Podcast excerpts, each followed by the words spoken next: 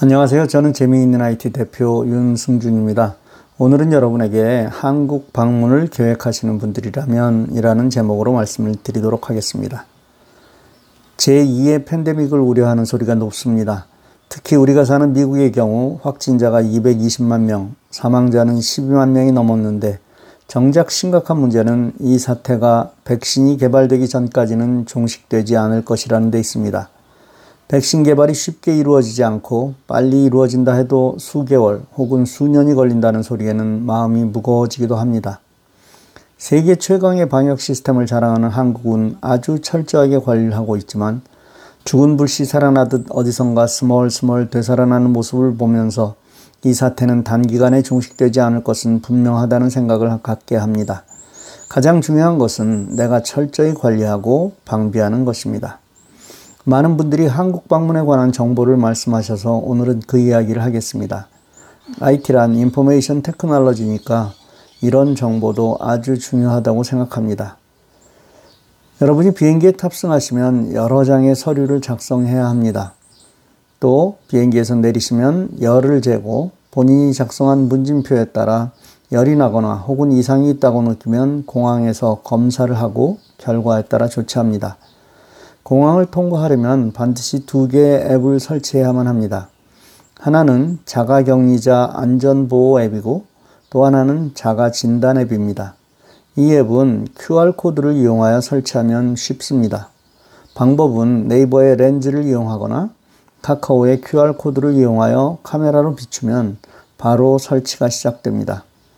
공항에서는 와이파이가 무료로 연결되니 문제가 없는데 만일 내가 격리하는 곳이 와이파이가 없는 곳이라면 문제가 될 수 있습니다. 이 부분은 다음 시간에 자세하게 설명하겠습니다.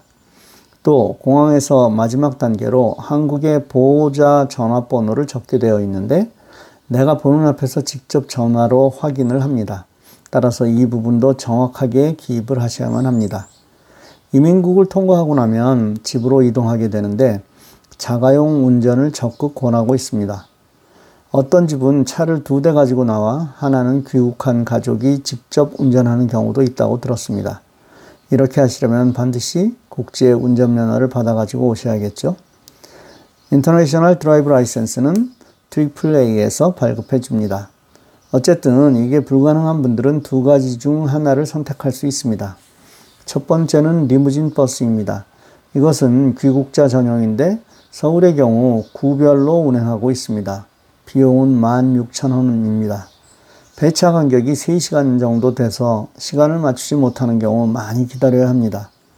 지방도 KTX에 특별칸을 배정하여 운행하는데 문제는 역에 내려서 집에 가는 길이 만만치 않다고 특별히 짐이 많은 분들이 아주 고생을 한다는 이야기를 귀국한 선교사님을 통해 전해 들었습니다. 두 번째는 전용 택시를 이용하는 방법입니다. 비용이 조금 비싸지만 가장 편한 방법은 분명합니다. 제 경우를 예로 들면 강북구까지 가는데 집으로 직접 데려다 주면 8만원, 보건소를 들러 검사를 마치고 집으로 데려다 주면 12만원인데 제 경우는 후자를 택했습니다. 3일 이내에 검사를 의무적으로 해야만 하는데 혼자 보건소를 갈 마땅한 방법이 없었기 때문입니다. 보건소에 전화를 하면 앰뷸런스를 보내주기도 한다는데 아파트에 앰뷸런스가 나타나면 주민들을 걱정시킬까봐 이런 방법을 택한 것입니다. 보건소에서 검사하는 시간은 아주 짧지만 여러 가지 서류를 작성하고 또 기다리고 하는 시간이 있어 1시간 이상 소요되었습니다.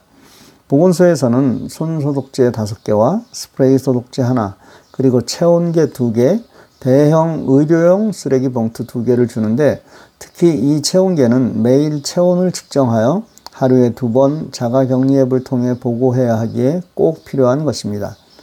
제가 오기 이틀 전까지는 구청에서 10만원 상당의 기본 식품을 제공해 주었다고 하는데 해외 동포들의 경우는 주지 않기로 하였으니 여러분은 받으실 수 없습니다. 격리 후에는 집에서 한 발도 나가지 못하게 합니다. 일단 매일 아침 8시와 밤 8시에 앱을 통해 자가 진단 결과를 보고하게 되어 있습니다. 정기적으로 매일 두 번 이상 구청 담당자가 전화로 확인합니다.